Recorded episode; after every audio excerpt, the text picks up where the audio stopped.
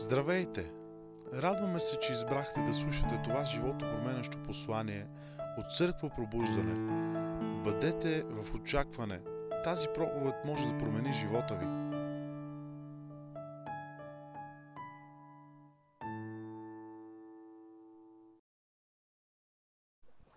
Готови ли сте за Божието Слово? Давайте да влезем. Отворете Библиите си. Вълнуващо е да си в църквата и Бог да прави хубави неща в живота на хората. И нямам търпение за зала 3. Нека дойдат.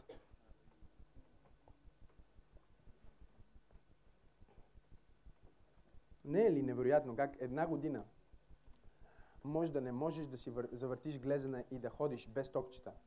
И в един момент можеш. Не е ли невероятно как година и половина можеш да имаш бучка в градата и в един момент изчезва? Какъв е този Бог?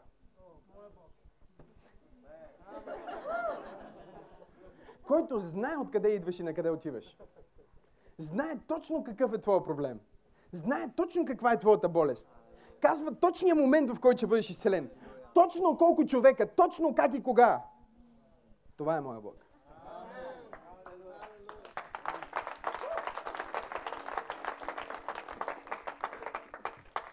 Добре, започваме нова поредица в Църква Пробуждане. И тази поредица ще разкърти живота ни. Алелуя. Просто няма друг начин, по който да ви го кажа. А, ще бъде абсолютно изключително а, и се моля да може да останете по сед, седалките си известно време. Защото Бог ще задвижи неща в твоя живот. Поредицата, която започваме, вярвам да може да се появи нещо на екрана. Свърхестествено появяване. А, ще се казва и се казва в началото. Да започнеш с края в предвид. Кажи в началото. Да започнеш с края в предвид. В началото. Да започнеш с края в предвид. В началото. Да започнеш с края в предвид. Погледни човек до тебе му кажи в началото. Да започнеш с края в предвид. Когато си в началото, погледни човека до теб, е добре да започнеш с края в предвид.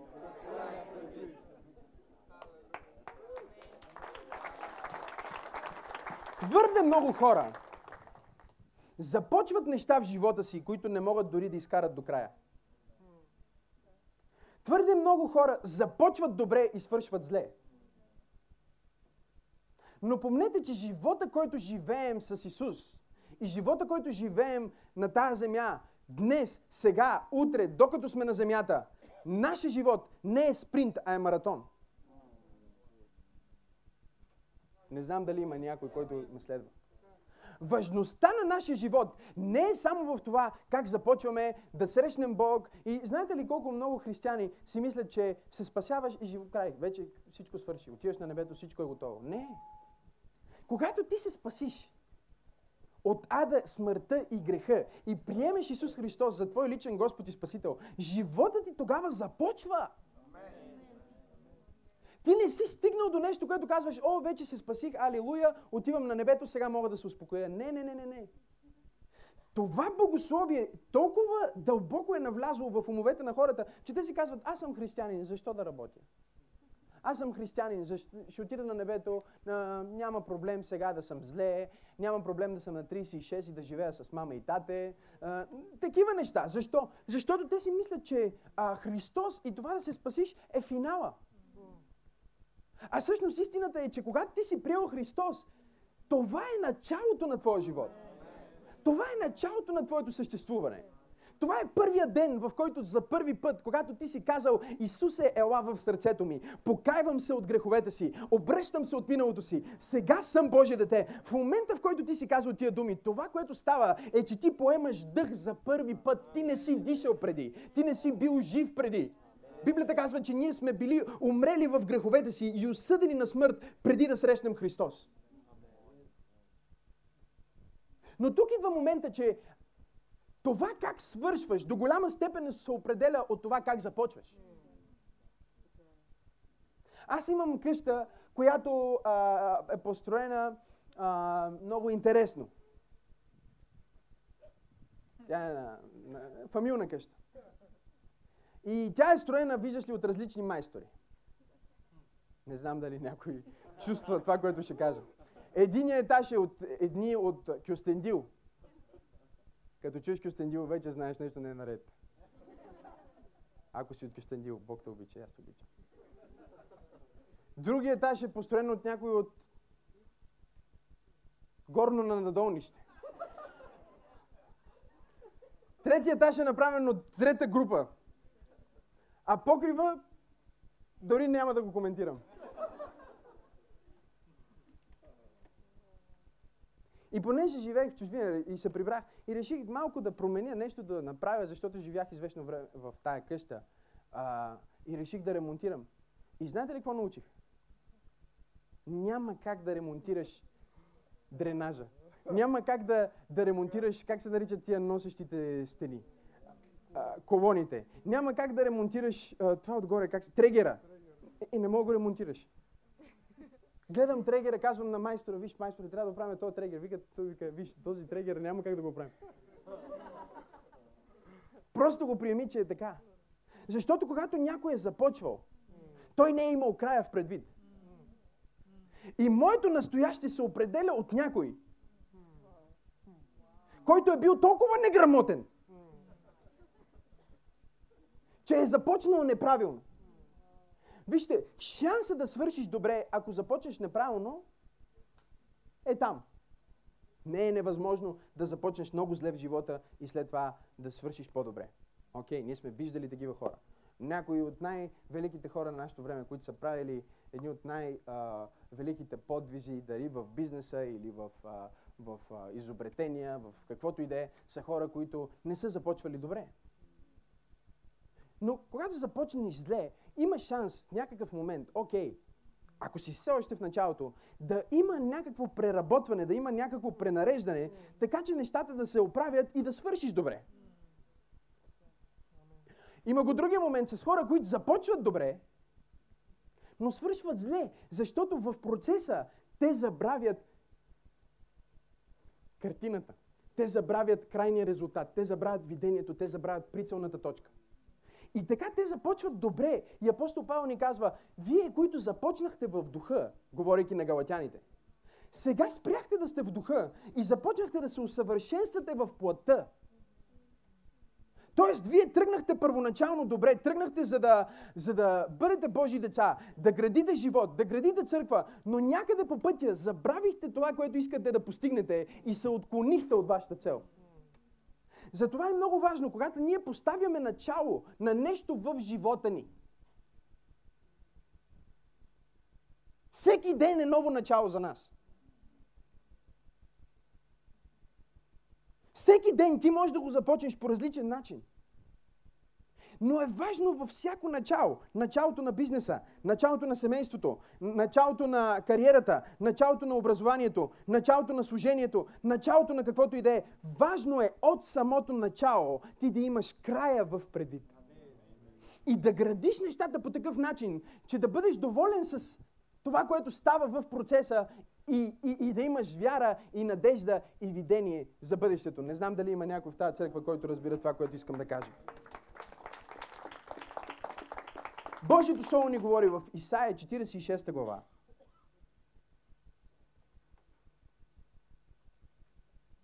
Девети стих и казва, помнете предишните неща от древността.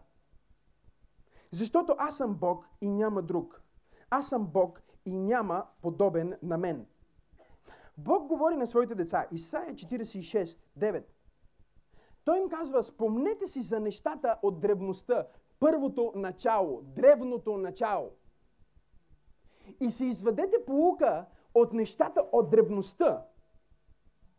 Защото аз съм Бог и няма друг като мен.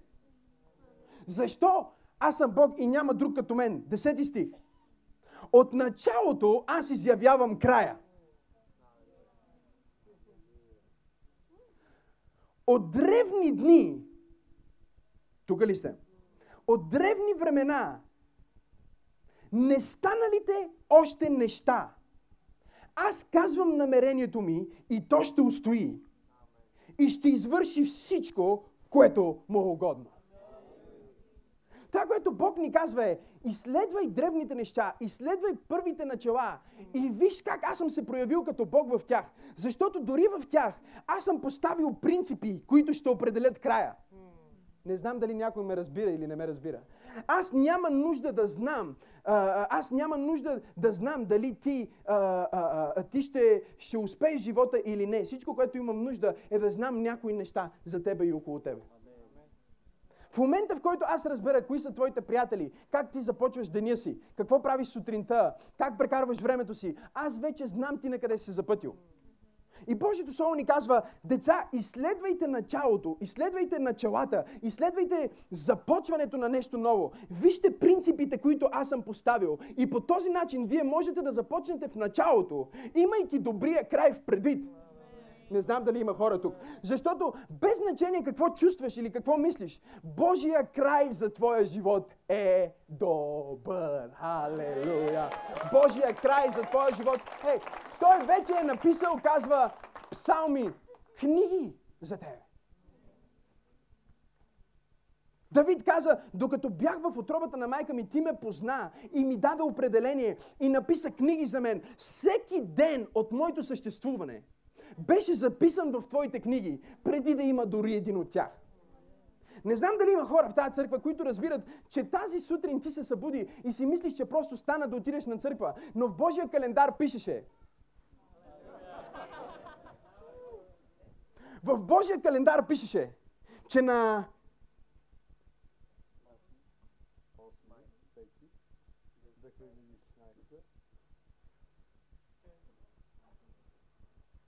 Не ме следвате. Ти си сега тук в момента. Sunday 8. Май месец. И си мислиш, че просто си пристигнал в някаква служба. А докато си бил в отробата на майка ти, в нея, Бог е казал, това ще бъде Теодора. Ще я направя много красива.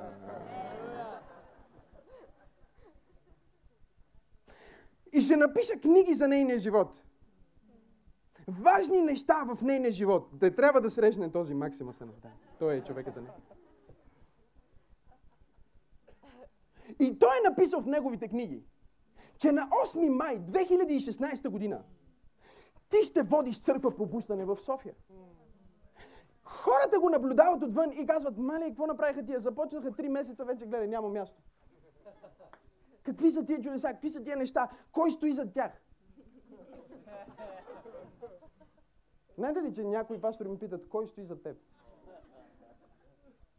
Знаете ли какъв е моят отговор? Този, който би трябвало да стои зад теб, обаче отдавна те е напуснал. Той и за теб трябваше и за теб да стои, ама ти го изгони. И някой гледа твоя живот и си казва, хей, виж го този, какво прави, виж къде, какво става, каква хубава жена си намери, виж какво става с този човек. Но той не знае, че преди Максим Асенов, баща ми да е имал мисъл, че иска да легне с майка ми и да направят нещо. Преди баща ми да е имал искра в неговите очи. Бог вече е казал, аз ще си избера един и ще го направя пророк и ще го поставя в този град. В това време аз ще го направя. Хей, и знаеш ли какво? Когато Бог те създаде, той не се обади по телефона на майка ти да я пита дали иска или не иска да те създаде. Той не се обади на хората, които те мразят и не вярват в тебе, за да ги попита дали те ще са съгласни. Вие не ме следвате. Бог не се посъветва с някой дали ще те направи милионер, дали ще те направи благословен, ще те направи да имаш най-проданата книга в България или не. Бог просто реши. Аз ще го направя. Без да се съветва, без да се съобразява, без да се притеснява. Затова трябва да погледнеш хората около теб, които не вярват в теб, които те мразят и които стоят против теб и да им кажеш, виж, ти си закъснял. Преди ти да се опиташ да ми сложиш етикет, Бог вече ми е дал определение. Аз съм определен, аз съм избран, аз съм поставен за време като това. Написани са книги. Обаче въпросът за нас е сега как да живеем по тия книги, които са написани. Защото повечето хора не живеят по тия книги. Те искат да пишат своите собствени книги за своя собствен живот. Те искат да си изберат тяхната църква. Искат да си изберат техния бизнес. Искат да си направят тяхното нещо по техния начин. Имаше една песен, мисля, че беше Франк Синатра, много стара песен. I did it my way. I did it my way. И после, след като си го направил по този начин, казваш, Боже, защо не си ме благословил? Не, не, не, няма хора в тази църква. Нещо вътре в теб ти казва, този човек не е за теб. И въпреки това, като ти казваш, се ожениш ли за мен, каза да. Някой ще го заболи. И сега всяка сутрин, Господи, промени го. Е, ще го промени.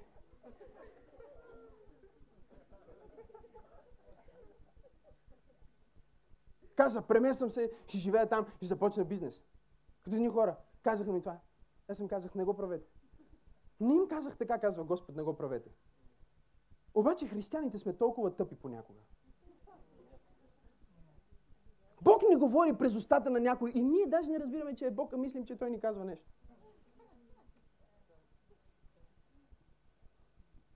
Само жена ми знае как да го хване, дори когато се шегувам. Когато Бог казва нещо, после отива там, уволняват го. Обещано, не обещано. Тук няма работа. Квартирата няма квартира. Айде сега, пости молитва. Господи, помогни ни, спаси ни. Не, не, не, не. Има начин по който започваш. Ти трябва да започнеш в началото, имайки края в преди. Бог не иска ти да го поканиш когато вече всичко се е оплескало и ти си се прецакал и си загубил и си бил наранен и тогава той да ти оправи ситуацията. Не, че Бог няма да го направи. А, той Бог е много добър, бе. Той Бог е прекалено милостив. Дори да си оплескал, не знам дали има хора тук в тази църква, които разбират какво искам да кажа. Дори да си оплескал, да си сгрешил, да си направил нещо и си казваш, защо го направих и да си... Бил ли си някога там, когато ти се искало да върнеш времето назад? А, не, може би трябва на тях да проповядвам. Заставаш и казваш, аз ли взех това решение? Не. Кой ме подведе? Жената, която ти ми даде. Не, бях, някой друг беше. Не. Има ли неща в твоя живот, които като ги погледнеш и се молиш Бог да започне нова професия, да унищожава доказателства? Заради тъпотиите, които си направил. Не, вие не разбирате. Вие сте толкова святи в църква пробуждане. Вие сте най-святата църква. Вие, не, вие грехове не правите вие.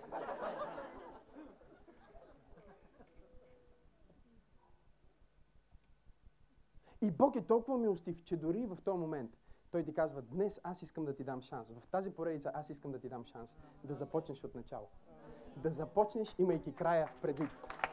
Да започнеш ново нещо в живота ти. Защото Божието Слово ни казва в Исаия, ето аз ще направя нещо ново. Така изведнъж ще се появи. Само гледайте да внимавате на Него. И тук това, което Божието Слово ни казва в Исаия е, върнете се в началото. В началото ли сте? Върнете се в началото. И вижте как Бог започна в началото.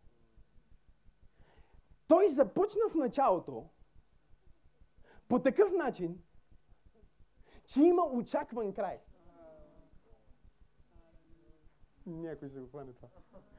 Той постави неговото начало по такъв начин, подреди нещата по такъв начин, постави такива принципи, че каквото и да стане, края ще бъде ясен. Аз искам в тази поредица да влезем в тия неща, които Божието Слово ни учи. По такъв начин, че каквото и да стане, да знаеш как ще свършиш. О, не, не, някой, някой трябва да ме разбере в тази църква. Някой трябва да почувства това, което казвам. Да се събудиш и да ти се обадят и да кажат, че си уволнен. Да излезеш и да са ти свалили парктроника от колата. И такива неща стават в България. И въпреки това, да имаш силата и смелостта и увереността, че и това ще премине. И аз знам как ще свърша. Защо? Защото аз съм взел началото, което Бог положи в своето начало и съм го взел за моето начало. И същите принципи, които Бог използва, за да гарантира, че дори когато Адам и Ева оплескат нещата, аз вече имам решение. Дори когато Каин убие Авел, аз вече съм подготвил план. Вие си мислите, че Бог стои и гледа как Ева взема от този плод. И казва, не, не, И си скубе дългата брада, нали? Защото хората мислят, че Бог е с дълга брада. Не знам защо така мисля. Стои на трона и казва, не, Ева, не, обърка плана.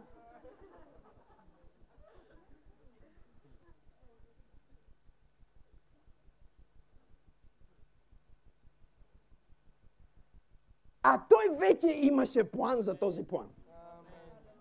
Преди да има проблем, той имаше разрешение на проблем, който още не беше решил да бъде проблем. Не знам дали някой чувства това, което искам да кажа.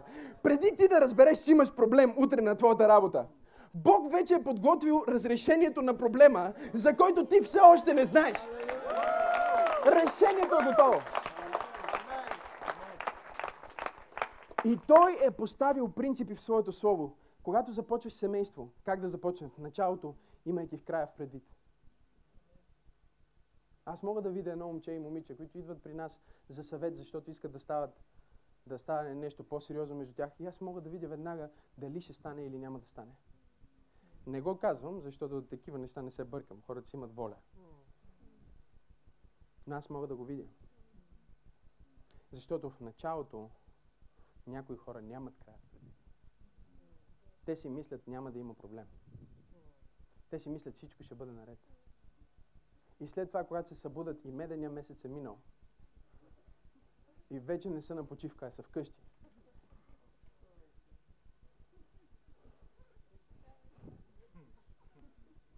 Знаете ли тази история за Библията, дето той искаше една и се събуди с друга?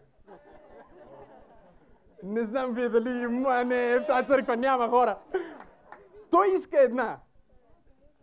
Сутринта става. А, тая е друга. Не, не, нека ви иллюстрирам. Името на едната е Газела. Да, наистина. Сърна, красавица. И той иска нея и си мисли, че това е тя. Сутринта се събужда. До него е Лия. А Лия означава див вол. Не, не, вие не сте в тази църква, вие сте в друга църква. Значи, когато това момиче се роди, и майка и баща я видяха и казаха, ле, какво става? Та е диво. Той ляга с една и се събужда с друга. Може ли да си представиш? И това е което става в живота на много мъже днес. Те виждат момичето, казват Алилуя! и всичко окей, защото тя казва, а, нали, те казват, може ли едно кафе? Тя, а, моля те, седни, отивате на кафе в Коста кафе, нали? И, и тя казва, моля те, седни, аз ще донеса, какво искаш, искаш захарче? Не искаш захарче? А, се, отивам, взема, носи под носа, а, млекце искаш? О, ето, о, млекце, нещо друго, салфет, и събрах салфет, о, извинявай, отивам ти взема салфет, взема салфетките, идва при тебе, о, скъпи, ето салфет, о, как, канела, о, извинявай, отивам за канела, о, ето канела, отивам, о, скъпи, ето скъпи, ето е канела, канелата. И после свършва мерения месец и кажеш, миличко, може ли кафе? Иди си вземи, бе!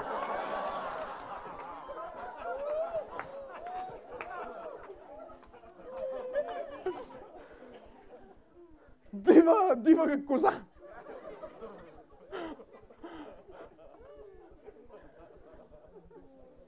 Той е започнал и си мисли, той си мисли, Жоро, че цял живот е, о, кафенце, о, змия, о, Не, отивате вкъщи и дори вече не е с тия дънки. Не, вие не ме следвате. Вече даже не е с тия дънки, вече с едни убийци, дрехи, които убиват желанието ти за да виждаш. Нали, виждаш я в Коста кафе, тя ти, ти кажеш, а, уж четеш марката отзад. Ти нещо правиш, което Господ е забранил, но гледаш, а,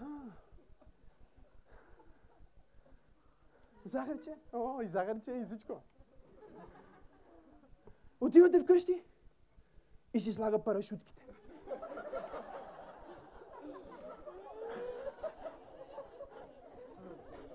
И стоиш и си кажеш, да не е кумшиката, която това не, си, това не е жена. Не. Звъниш на баща ти и казваш, тате, виж, идвай. не ме въвеждай в изкушение, но избави му от лукавия, защото царството е твое. И силата и славата до века.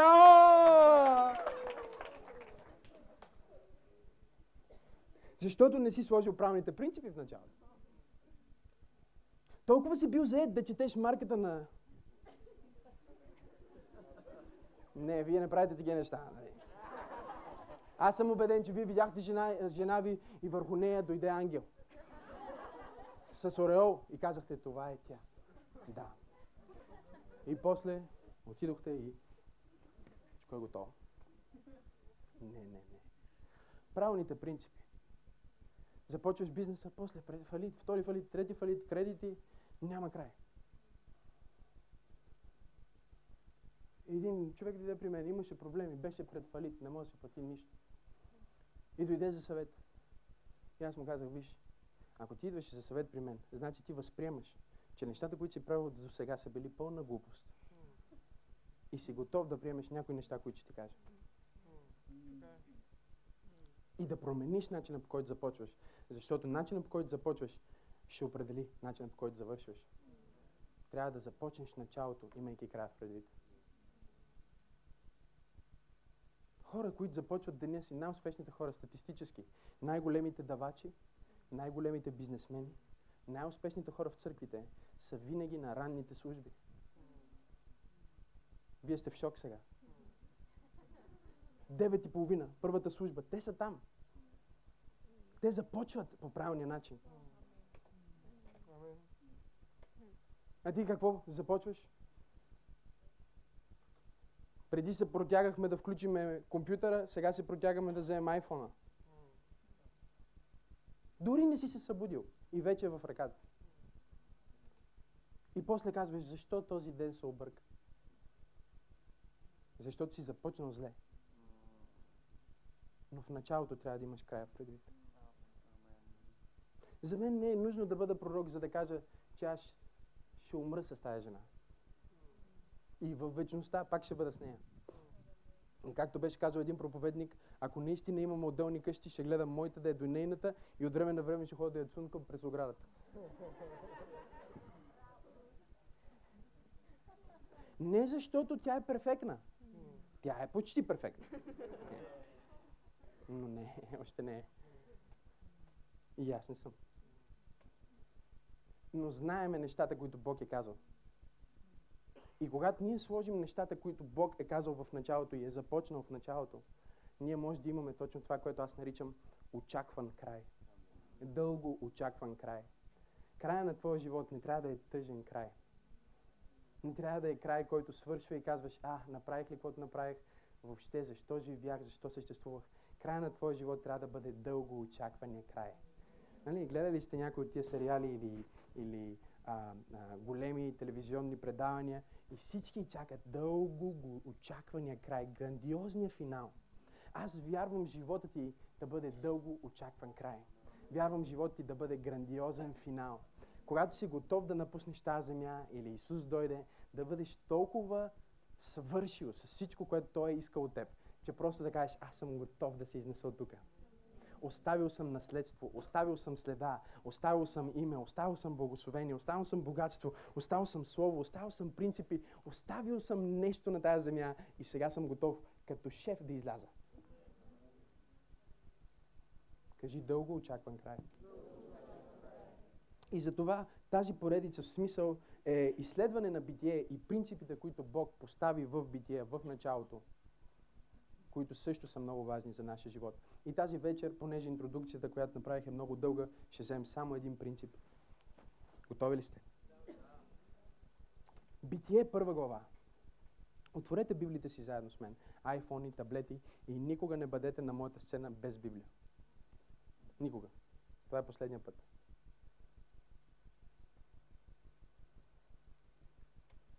На пастор Теди е простен. Защото Библията е отзад. Днес е ден на благодат. Простено ви е. Утре. С другата неделя. Предварително трябва да е готово. Битие първа глава. Толкова обичам тези стихове, първи и втори стих, че ги знам на еврейски. Знаеш, че нещо те кефи, когато го знаеш на еврейски. В Словото. Тогава вече това ти е нещо много специално. Окей. Okay. В началото.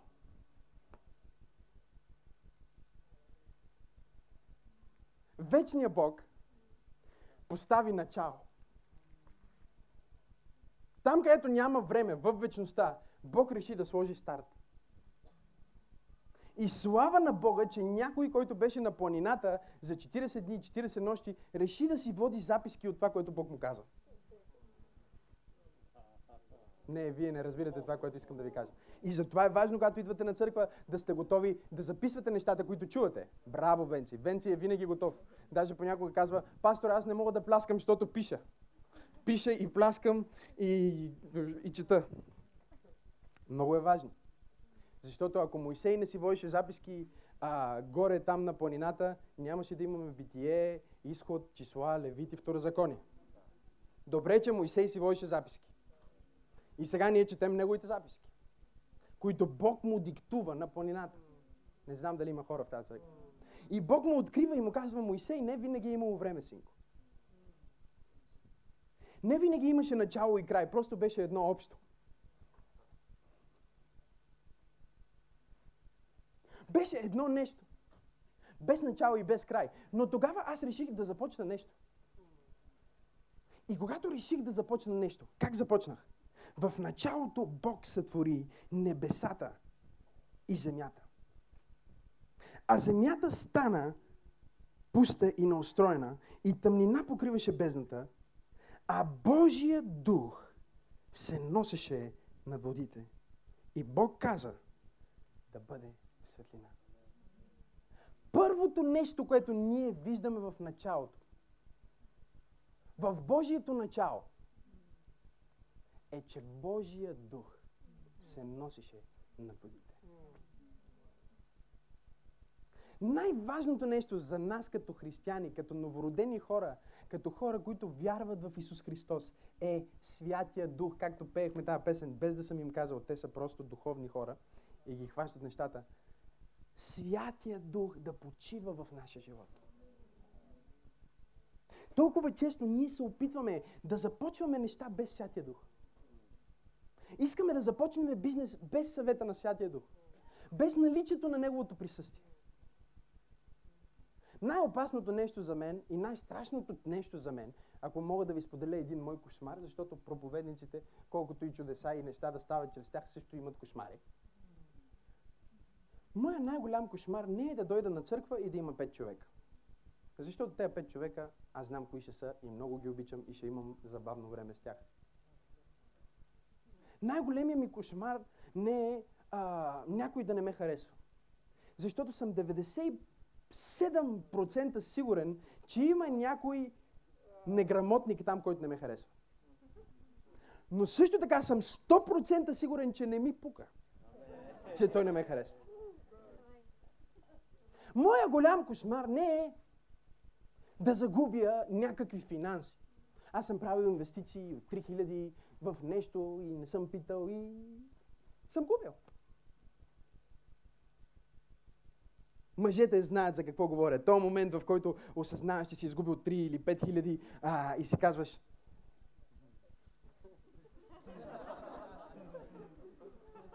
Нали, а жена ти, примерно, е купила малко повече ориз и ти, е, харчиш парите, ориза, а ти за един ден можеш да изгубиш 5000. Няма проблем. Всички мъже казаха, ох и амин. Но това също не ме е страх, защото виж, когато инвестираш, е, работиш, правиш нещо, купуваш, продаваш, един път ще купиш, ще продадеш, ще изкараш пари, другия път ще купиш, ще продадеш, ще загубиш пари. И това е живота. Окей. Случват се неща. Не ме е страх от това, че някой ще се стане и ще говори против мен. Защото те говориха много повече против Исус. И Исус каза, ако проти, говориха против господаря, как няма да говорят против последователите и против учениците? Ако не го разпъват, вас какво си мислите, че ще направят? Когато една... Да, да, може да ръкопляскате за това. Когато една жена дойде и изсипа 50 хиляди долара в краката на Исус, говорим съвременно колко би струвало това миро, скъпоценно миро, парфюм, който дори тя не му, не му сипа така да го, да го парфюмира, а ги сипа в краката на Исус. И Библията казва, цялата стая започва да мирише на тези 50 хиляди долара. Не, вие не сте в тази църква, И Юда Искариотски каза, о, тия пари може да ги вземем, да ги дадем на бедните. Не знам дали има хора в тази църква. И днес хората са така, о, защо имаш този часовник? Знаеш ли, ако го дадеш, може да отиде за бедните, а ти що имаш часовник? Защо имаш тениска? Бе? Знаеш, че твоята тениска някой мечтае за твоята тениска. И между другото, сигурно аз храня бедните повече от теб. Но това не е нещо, с което аз мога да се похваля, защото това е милостиня и трябва да е между мен, тях и Бог.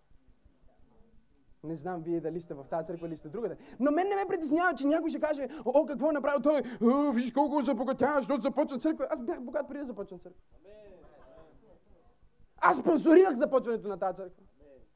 Дори сега спонсорирам моите собствени, нашите собствени събрания. Аз участвам, както вие участвате за дарението за зала 3, така аз участвам. Аз не казвам, о, участвайте, и аз не казвам, не, вие участвайте. Аз ще говоря. Дори хонорар не взимам за това, че в момента проповядвам. Дори заплата нямам за това, че в момента проповядвам. Абсолютен факт, който моят екип може да потвърди.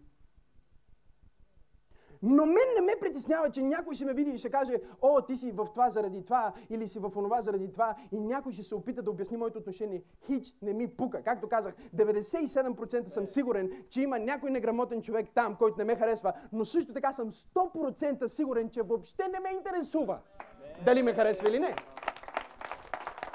Защото това не е определило моят живот, това не е формирало моят живот, това не е формирало моето семейство и няма да започне да го формира. Но едното единствено нещо, което е опасение в моето сърце, е, че някой ден, може би, аз ще се изправя от моя стол и ще трябва да се изправя за този амвон и Святия Дух няма да бъде тук.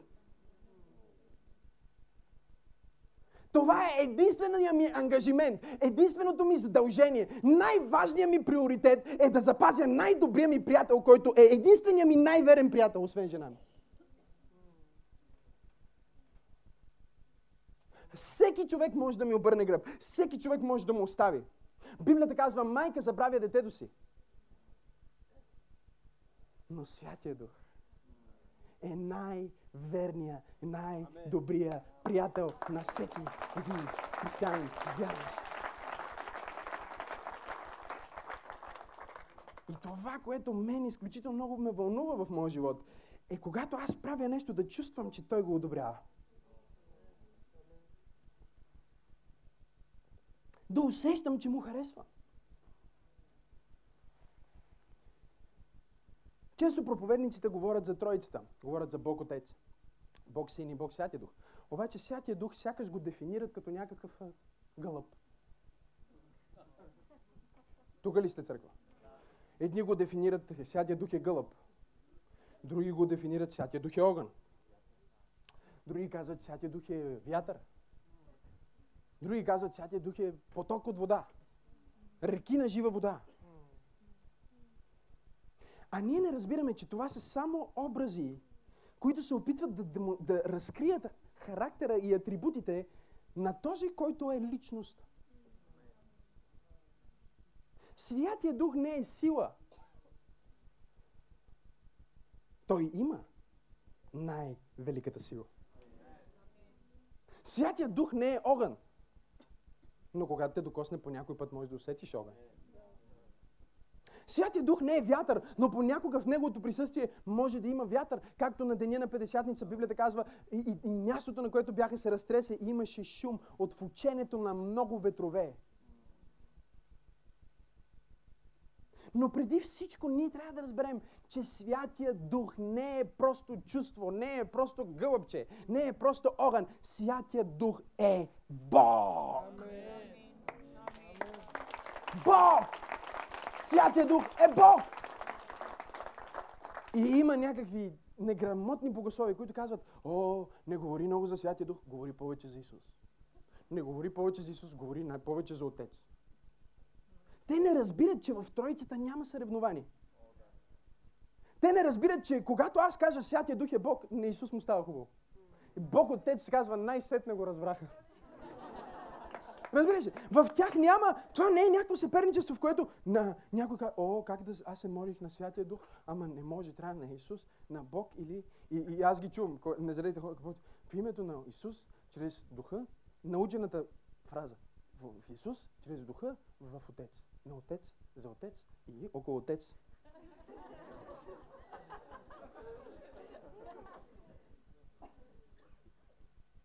Те не го познават. Тайната на моето служение е Дух. Тайната на моето щастие е Дух. Тайната на успеха ми е Святия Дух. Личността на Святия Дух. Без Него, нашия християнски живот и всяко начало, което ние може да предприемем, ще свърши в разруха. Бог отече на небето. В момента Бог Отец е на небето. Той не напуска своя престол. Да, Той напълни, Библията казва, Той пълни всичко, във всички, чрез всички. Той е все присъстващ. Но има разлика от Божието, извинете ме, общо присъствие, като все присъстваш, Бог е навсякъде. И ако Бог е навсякъде, Неговото присъствие достига дори и до ада. Не знам дали има хора, които ме разбират но същевременно Божието Слово ни казва, че в ада ти си отделен от Бог. Е как, ако Бог е все присъстващ, има място, на което ти си отделен от Бог? Защото има разлика между Божието проявено присъствие и Божието все присъствие. Това, че Бог присъства навсякъде по всяко време. И разликата на това Божие проявено присъствие и Божието всеобхватно присъствие е личността на Святия Дух. Бог Отец е на небето. Библията казва Исус Христос седна отясно на Отца, където вечно е и ходатайства за нас.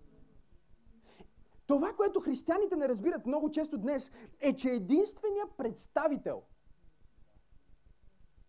на Божеството, който е на земята през цялото време и не напуска, е Святия Дух.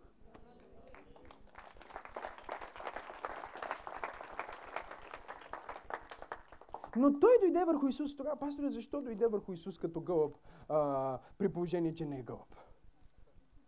Дори ако четете внимателно пасажа в Ука или а, на няколко места го, го пише този пасаж, вие ще разберете веднага, че той дойде във формата на гълъб, се казва. Защото аз имам чувството, че ако Святия Дух дойде по начина, по който той е, не знам дали някой ме разбира може би по-би приличало да дойде като някакъв бизон върху Исус. Като нещо много мощно. Обаче няма как Исус като човек на реката да дойде върху него тази сила. Не, вие не го разбирате това, което искам да ви. Вие го пропускате това, което ви казвам. Той трябва да дойде като гълъб. Въпреки, че Бог ни казва, че цялата сила е в духа. Но той идва във формата на гълъб, за да разберем, че той не се интересува просто от това да прояви своята сила. Той иска да ни прояви неговия характер.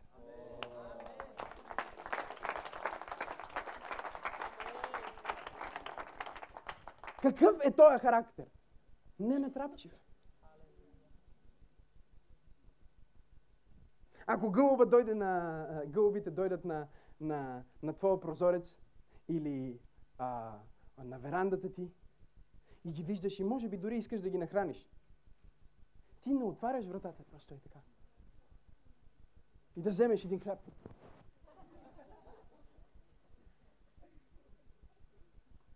Ти вземаш внимателно, подготвяш хляба, казваш тихо, тихо, внимателно, отваряш, леко отваряш вратата, вземаш, чупиш, хвърляш. Като видиш, че му харесва, още малко. Идва към теб. Всичко е окей. Едно рязко движение и край.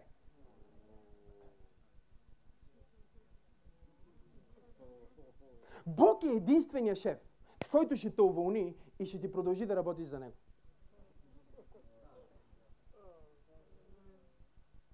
Има много проповедници днес. О, може би не трябва да говоря това, бой ще заболи някой. Има ли запис? Нека има. Има много проповедници днес, които са уволнени, но Бог им е позволил да работят тяхната професия. Не, вие не разбрахте какво искам да ви кажа. Те вече са уволнени. Духа вече не е там. Той си е тръгнал от тях. Ако видим какво казва Исус в Откровение, той казва, върнете се към първите си дела. Върнете се към началото. Променете се и се върнете към това как започнахте, имайки края в предвид. Защото ако не се върнете към първите си дела, ако не се върнете към начина по който започнахте, вие започнахте с духа, но сега го пренебрегвате. И затова ще дойда тайнешком и дори няма да разберете кога съм го взел от вас няма да разберете, че аз съм го взел. Ще застанете за тамбона и ще говорите, но духа няма да е там. Ще пеете песен, духа няма да е там. Ще отидете в църквата, духа няма да е там. И някой ми казва, добре бе, как може? Започваш и за три месеца, виж какви тълпи, виж какви хора. Хората пътуват от други места извън София да дойдат на църква в пробуждане. И някой казва, как? Какво става? Какво правиш? Какво им даваш на тия хора? Даваме им това, без което никой християнин не може да живее. Даваме им това, което Исус ни подари. Причината, поради която Той си тръгна. Той каза, аз няма да ви оставя сами, аз ще ви дам друг утешител, Святия Дух! Халелуя! Това е, което им даваме на хората. О, Боже мой! Това е с което сме започнали. Когато ти започваш нещо в твоя живот, е толкова важно да покани Святия Дух и да поискаш Неговото мнение. Той няма да ти каже какво да правиш, ако не го попиташ. Запомни това от мен. Може някой пророк да дойде, защото на пророците не им пука много, и да ти каже някои неща. Но Святия Дух да дойде да ти говори, не. Ти трябва да го поканиш. Той е джентълмен. Той е чувствителен. Знаете ли, че дори Святия Дух знае какво искате? И докато вие не неутрализирате вашето желание, той няма да дойде да ви каже какво той иска. Не, вие не, те не разбират. Да речем, че имате две решения пред вас. И двете са добри, защото трудните решения не са между добро и зло, а са между две добри неща. И стоите между тия две решения. Но сърцето ви силно се накланя към едно от тях. Святия Дух никога няма да ви каже дори другото да е правилно. Няма. Защото Той знае какво е в сърцето ви, какво е желанието ви. И Той няма да дойде, за да го наруши. Затова ние изследваме Божието Слово, което казва, че един пророк, Бог му разкри картина в небето, и каза, всички тия пророци ще пророкуват лъжа. И един дух каза, аз ще отида и ще бъда лъжлив дух в устата на тези пророци. И Бог каза, иди. Защото Бог знаеше, че така или иначе тяхното сърце се накланя към това. Докато ти не отвориш своето сърце и не се изпразниш от твоите собствени амбиции, Святия Дух няма да ти даде дирекция. Когато имаме важно решение да вземем, ние идваме при Бог не с нашето решение, което вече сме взели. Ние идваме и казваме, Боже, независимо дали искаш това или другото, аз не искам нито едно от двете. Което ти ми кажеш, това е което ще избера. Защото Святия Дух никога, никога няма да ти се наложи. Забележете, Исус каза, Ако повярваш и изповядаш, ще бъдеш спасен. С други думи, Святия Дух не може дори да дойде и да те спаси, и да те новороди. Защото това е дело на Святия Дух. Ако не го поканиш. Исус умря за целия свят. Умря за всеки човек по лицето на земята. И въпреки това, днес има милиони, милиарди хора, които не са спасени и са се запътили към ада. Но Исус не може да каже, святи души, иди и просто ги спаси. Иди и ги новороди, промени ги. Защото начина по който Той работи е ти да отвориш сърцето си за Него. Да, Той може да те привлече, Той може нежно да почука на вратата на твоето сърце, както се казва в Откровение. Ето, аз стоя на вратата и чукам. И който ми отвори, аз ще вляза и ще вечерям с Него. Кажи, святи души, аз искам да започна с теб.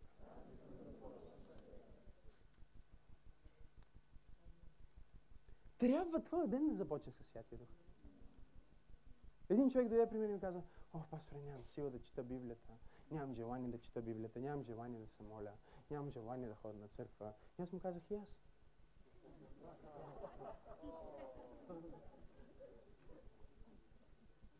А, как ме погледнаха. Това е погледа, получих откровение. Аз му казах и аз. Той вика, а, стига бе. Вие какво мислите, че всяка сутрин аз ставам и казвам, о, днес помазанието работи. Днес ще изцелиме хора, казвам ви. Мисля, че всяка неделя аз ставам и казвам, днес ще проповядвам, ще бъде мощно. Ще правим чудеса. Дори не съм имал намерение да правим това, което правим. Аз дойдох да проповядвам. Не, аз не го чувствам всеки ден. Но едно нещо, което правя всеки ден, е да поканя това, който може да промени чувствата ми. Не, вие изпускате, изпускате това, което ви казвам. О, сега ще бъда духовен, ще се моля много. Ще поста, ще търся Бога. Дори не можеш нищо да направиш. Нищо не можеш да направиш. Колкото повече си казваш, ще се моля. Леле, утре съм на пост. И ставаш сутринта, жена ти никога не ти прави закуска, обаче закуска в леглото. И казваш, ще го остава за утре. Вече си забравил на другия ден. След една седмица вече слушал си проповед на Максима Сенов, ставам, от утре съм духовен. Ай, шака баха. Ставам и почвам като машина съм в духа. Сега, 10 глави. Прочиташ три стиха и заспиваш. Не можеш да станеш. Не, няма хора в тази църква. Не, не. Не, а може би вие го чувствате. Сутринта ставате и първата ви мисъл, сега ще търся Бог. Не! Всъщност стана тази сутрин и казва, о, неделя на църква, леле, трябва да си изгладя, Боже мой. Пастора се сърди, когато ходим като кошари в църква. Разбира се, освен ако не си кошар. Ако си кошар, добре дошъл си. Ако не си кошар, не изглеждай като кошар и не дай да миришеш като кошар. Си трябва да се изгладя, трябва да се оправя. Еми, трябва. И аз трябваше. И се пръснах с един нов парфюм и не съобразих, че силен цвета и такова риза. И с друга риза. О, много го чувствах. Знаеш как го почувствах? Имах вълнение за това. Не! Никакво вълнение! Но това, което духа на Бог може да направи, когато ти го поканиш, е да посее в теб желание. Не, вие не разбирате ти е искал. Той знае, че ти не можеш да четеш Библията. Знаеш ли, че ти не можеш да се приближиш до Исус без Святия Дух да те привлече? Знаеш ли, че дори твоето спасение не, няма как да стане само с твоето решение? Святия Дух те привлече първо и ти откликна.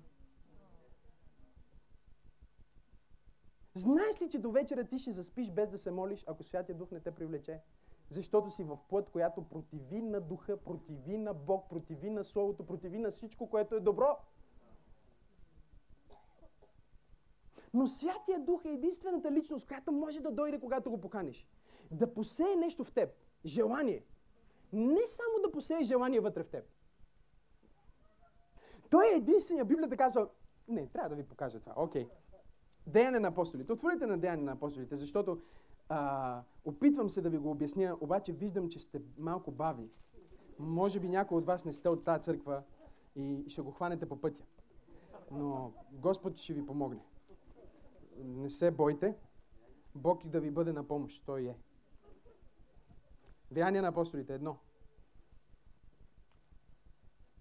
Учениците отиват при Исус и казват, е, победи смъртта, ти си велик. Сега идва нашето време. Кажи ни кога се връщаш. Ние сме духовни, ние сме силни. Знаеш какви неща ще направим сега. Казвай само кога се връщаш да сложим датата. За да знаем кога е края и да започнем в началото с края преди.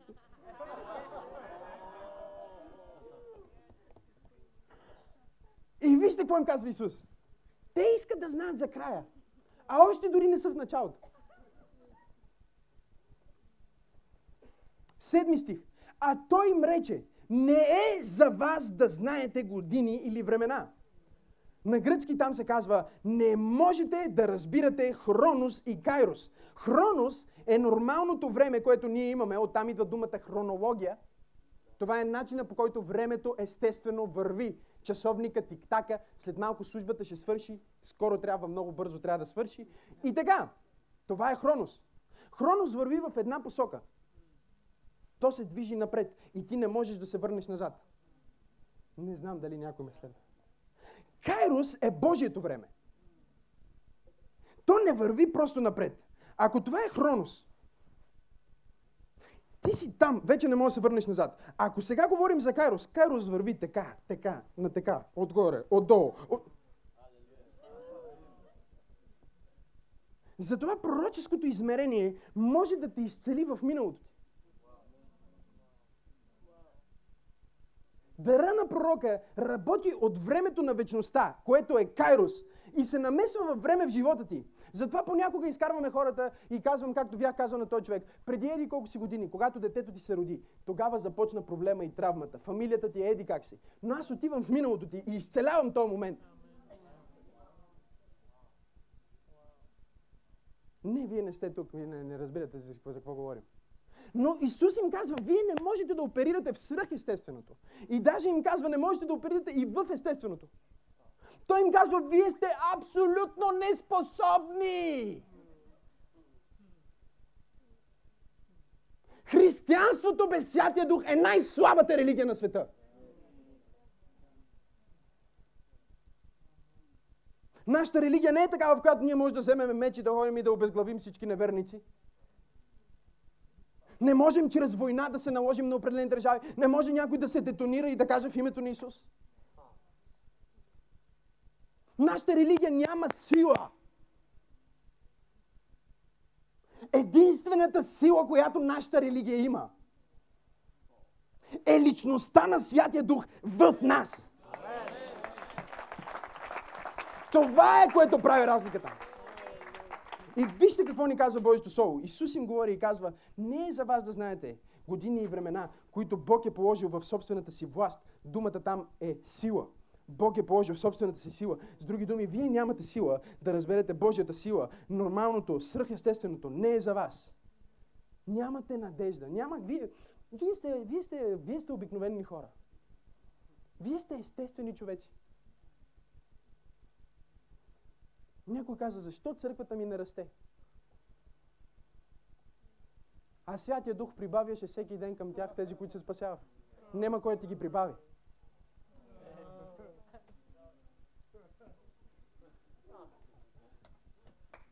Този, който трябва да ти ги прибави, го няма. Но вижте какво им казва Исус следващия стих. Но ще приемете сила когато дойде върху вас Святия Дух.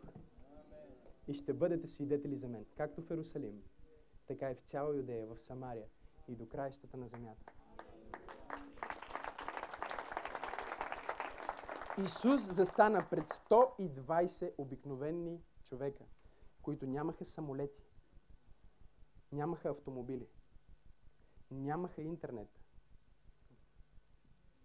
Дори не можеха да си пращат писма. Говорим за времето, в което всъщност, ако искам аз да пратя писмо на жена ми, трябва да пратя човек да й каже това, което аз искам да й кажа. Жив човек. Да оцелее пътя и да отиде. И да се върне, за да ми каже тя какво ми е казал. И в това време Исус застава пред 120 човека и им казва, вие си мислите, че само за Иерусалим говорим? Не. Ние ще завземем света. А, чакай Исус, да виж. Интернет идва по-напред във времето, още го нямаме. Как ще достигнем света? Как 120 човека ще достигнат целия познат свят? Ще обърнат една от най-великите империи? Как ще стане това нещо?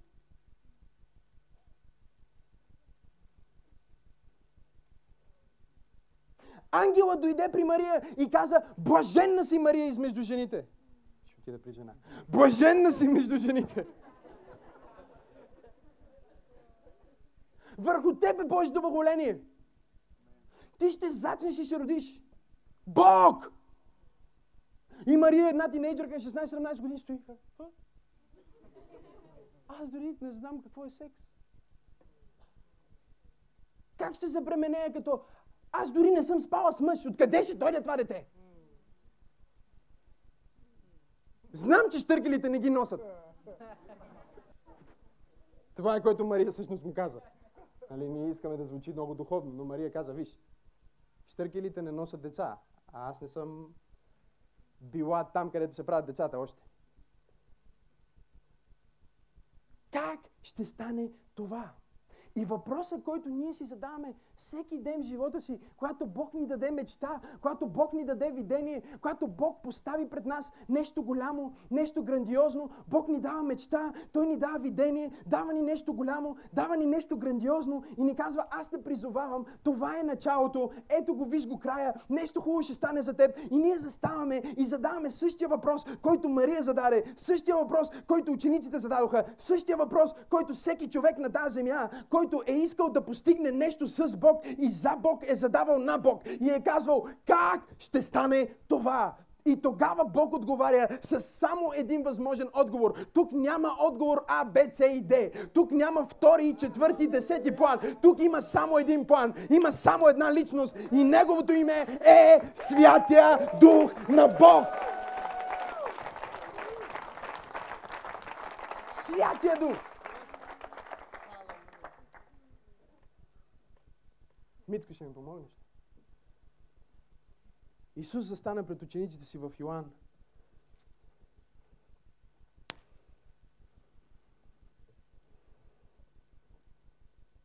Шестнайста глава. Седми стих им каза. Аз ви казвам истината. За вас е по-добре да отида аз. Исус, с който те са били три години, и са видяли как възкреси Лазар, как нахрани гладните, как изцели болните, как освободи вързаните. Застава пред своите ученици и им казва, за вас е добре да се разделим. Време е да се разделим. И учениците стоят и не могат да разберат. Чакай малко. Ти искаш да ни оставиш сами ние си мислихме, че ще променим света с теб. А ти казваш, сега ще тръгна. Но Исус им казва, вижте сега, аз съм с вас. Аз съм Емануил, Бог с нас. Но аз с вас, когато ходя с вас, вие виждате как изцелявам болните. И въпреки това имате съмнение. Вие видяхте как аз казах, Лазаре, излез и мъртвия възкръсна. Вие бяхте там, когато казах Талита Куми и това дете възкръсна от мъртвите. Но аз с вас не мога да ви дам пълния пакет. Не мога да ви променя. Това е нещо много силно. Три години беше Бог с тях. Бог човек, Исус Христос. И те не се промениха. Петър се отрече. Юда го предаде. Тома се съмняваше. Всеки един от тях имаше своите страхове и притеснения и не можа да се промени. И Исус застана. Стойте. Исус застана и им каза, казвам ви истината. За вас е добре да отида. Защото ако аз не отида, утешителят няма да дойде. Но ако отида, ще ви го изпратя. А когато дойде Той, ще обвини света за грях, правда и съд. За грях, защото не вярват в мен. За правда, защото отивам при Отца и няма вече да ме виждате. И за съд, защото князът на този свят е осъден. Имам още много неща да ви кажа. Но не можете да ги понесете сега. Исус им казва, имам да ви дам много, искам да ви науча как да правите чудесата, които аз правя. Защото им обеща, делата, които аз върша и вие ще правите, и по-големи от тях ще правите. Обаче не, не, не, не, казва, виж, аз искам, Йоанне, аз искам да ти кажа, ама ти няма да разбереш. Искам да те извикам, но ти няма да чуеш. Искам да те призова, но ти няма да се покориш. Искам да ти дам видение, но ти няма да можеш да го видиш. Няма да можеш да понесеш това, което искам да ти кажа, казва Исус. Но когато дойде Той, Духът на истината, когато дойде Той, Духът на истината ще ви опътва във всяка истина, защото няма да говори от себе си, но каквото чуе, това ще говори и ще ви извести. Едните неща. Брати и сестри, когато ние започваме утрешния си ден, понеделник, когато ние започваме бизнес или ще влезем в семейство, първото нещо, което трябва да бъде в началото, е личността на света. Той каза, ще ви изпратя друг утешител. Думата на гръцки там е параклет, параклетос. Бог даде на Адам параклет. Помощник. Но дори и този помощник не можеше да бъде такъв. И затова каза, ще дам друг помощник. И когато дойде той, той ще ви опъти във всяка истина. Няма нещо, което Бог да иска да ти каже и да не може да ти го каже. Ако Святия Дух живее Няма нещо, което Бог да те призове и да ти каже, че ще стане и да е невъзможно, ако Святия Дух живее в теб. Това, което всъщност Исус каза на учениците е, сега аз съм с вас и не мога да ви променя, защото аз съм Емануил, аз съм Бог с вас. Но когато дойде Той, той няма да е Бог с вас. Той ще бъде Бог в вас. Той няма да ви промени отвън навътре. Той ще ви промени отвътре навън. Той ще посее във вас желание да служите на Бог. И след това ще ви кръсти с огън и сила, за да можете да извършите всичко, което е във вашите сърца. Не знам дали има някой в тази църква, който е благодарен на Бог, за това, че духа на Бога живее вътре в него и му дава сила да направи всичко, което Бог го призовава да направи на тази земя. Някой да извика Халелуя в тази църква.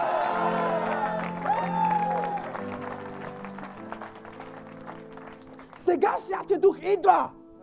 И Той ти дава желание, но не само ти дава желание, Той ти дава способност. Той ти дава способност да направиш това, което Бог те призовава да направиш. Когато бях дете, бях тинейджър и една вечер бях в нас. Се бях завил с 6-7 отдела, защото нямахме ток. И четях Библията си с фенерче и си легнах вечерта, беше студено, бях се завил с 6-7 юргана. И Святия Дух дойде при мен. И ми каза, ти ще проповядваш по целия свят. Хора ще бъдат изцелявани в твоите събрания. Аз те поставя на най-големите платформи, които можеш да си представиш. Генералите, за които четеш, ще стоиш до тях. И аз стоях в стаята си казвам.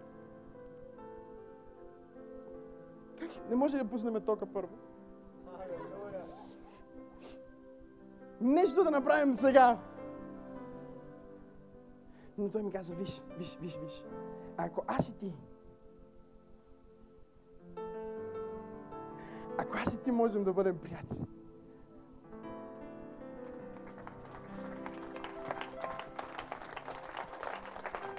аз ще направя нещо с теб.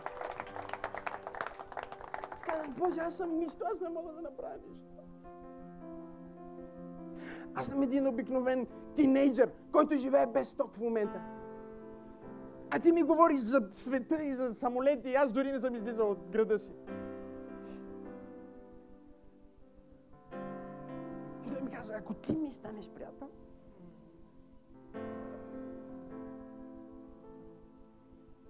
аз ще те науча. Ще ти кажа как да проповядваш. Ще ти кажа как да се молиш за болните. Ще те науча как да благославиш хората. Ще те науча как да откриваш тайни, които хората не ги знаят. Ще ти казвам имена, каквото искаш. Само да бъдем приятели. Той не идва за да ме направи велик. Той идва за да бъде мой приятел.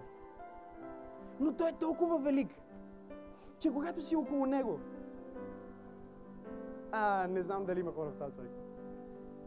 Когато просто си, когато си около него и прекараш време с него и разбереш тази нежна личност, която същевременно той е най-мълчаливата и най-неразбраната личност на света. Който си стои в стаята ти. Няма да забравя това видение, което имах. След това, един ден се молих и Бог ми показа.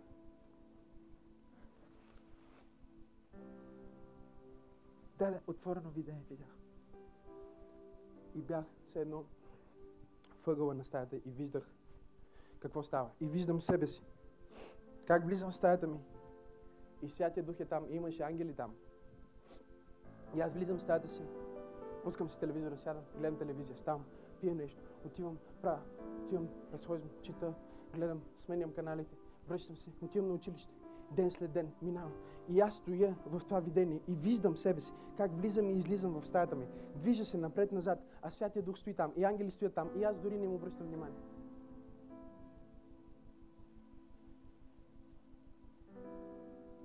Исус каза, Той ще бъде винаги с вас и във вас. Когато караш към работата ти, той седи до теб. Той е в теб. Когато си лягаш вечерта, той е там. Ти спиш, той е там. Събуждай се, той е там. Исус каза, никога няма да ви остави. Но той не иска да бъде там, просто за да бъде зрител в твоя живот. Той иска да ти даде сила, да ти даде мъдрост, да ти даде способност и да те води в истината за твоя живот. Истината на тези книги, които са написали за теб, съдбата, която Бог има за теб. В началото, имайки края в предвид, ние имаме нужда от. Нека да наведем главите